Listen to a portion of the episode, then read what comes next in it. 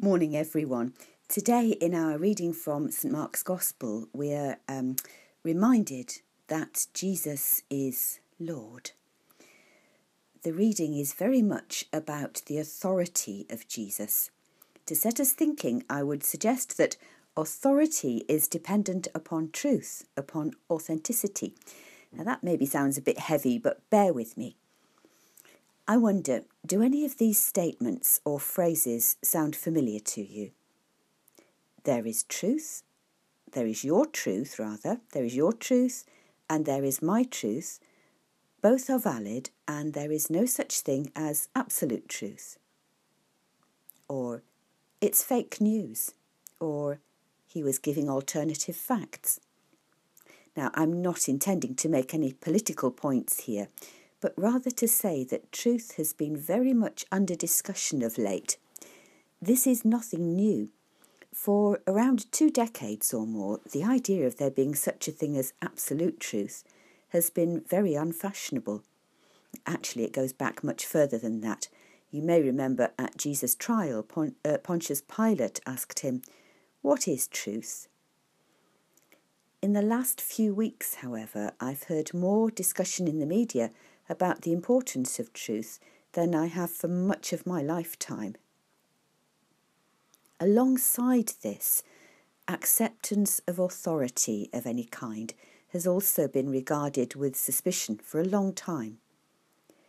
I am master of my own destiny has become a watchword by which many live their lives, while a popular song to play at funerals has for some time been Frank Sinatra's I Did It My Way. Of course, we're right to consider carefully who or what we regard as being worthy of authority. Not all who have authority conferred upon them are truthful, wise, or reliable. Much world history underline, uh, underlines this. Because truth and authority are related. There can be no valid authority in any area of life if it's not undergirded by truth. To accept someone's authority means we believe we can put our trust in them. We believe them to be truthful and honest. Now, I wonder, have you had your first COVID vaccination yet? We know that there's a bit of scepticism amongst some folk. They're not willing to trust the authorities. For most of us, however, why are we ready to accept the vaccine? Presumably, it's because we accept that, to the very best of their ability, those in authority are being truthful regarding the safety and efficacy of the vaccine. The jab is not compulsory. It's down to each of us to consider whether the scientists and regulators are qualified to develop the vaccine, to make it, and to give the go ahead for its distribution. If we are uh, sufficiently convinced of their skill and honesty, then we are more likely to trust them when we're invited to roll up our sleeve. If we believe we are being told the truth, we are much more likely to trust the authority of those involved. So, opening the Bible now, what do we make of the authority of Jesus? Do we trust him? Can we accept his authority? Let's travel in our imagination to the synagogue in Capernaum one Sabbath day.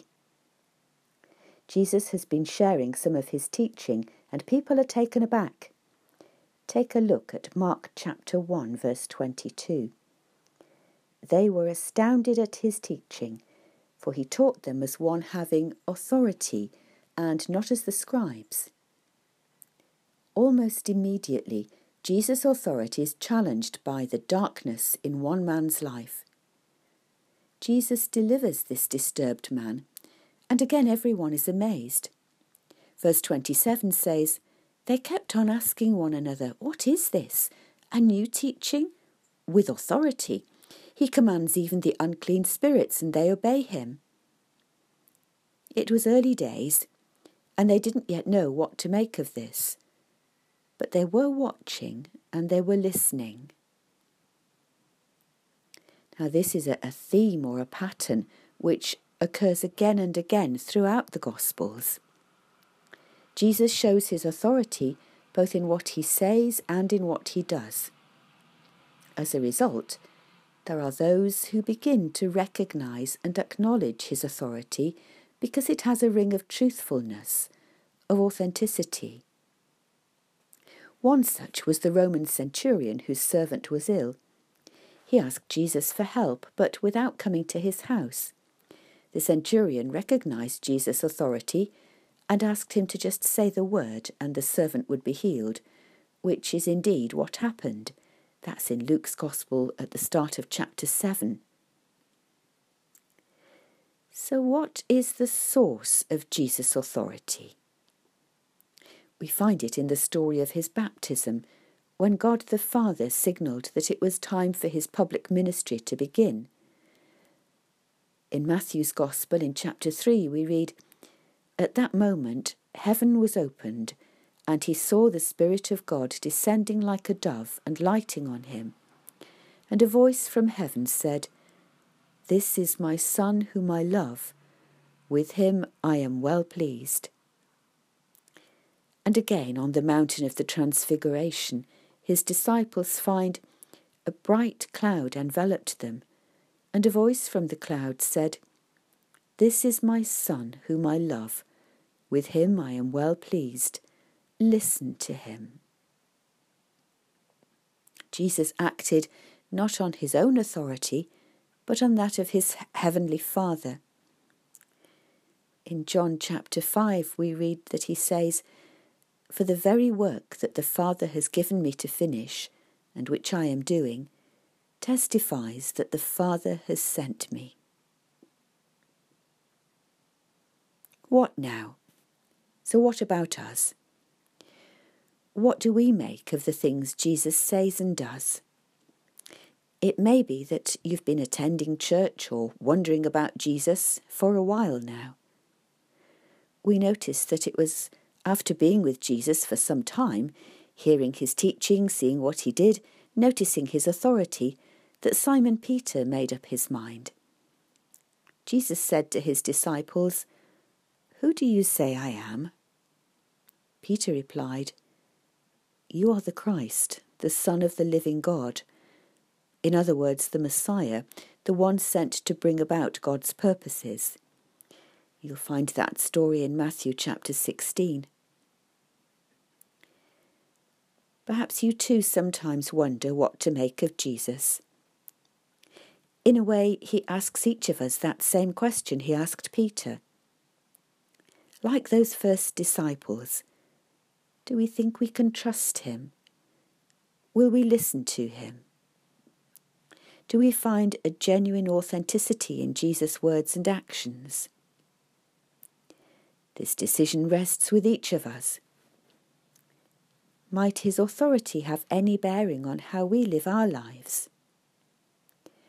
Whether we've decided or are still wondering, or we feel we want to renew that decision Let's spend time in those four Gospels, listening to Jesus, watching what he does.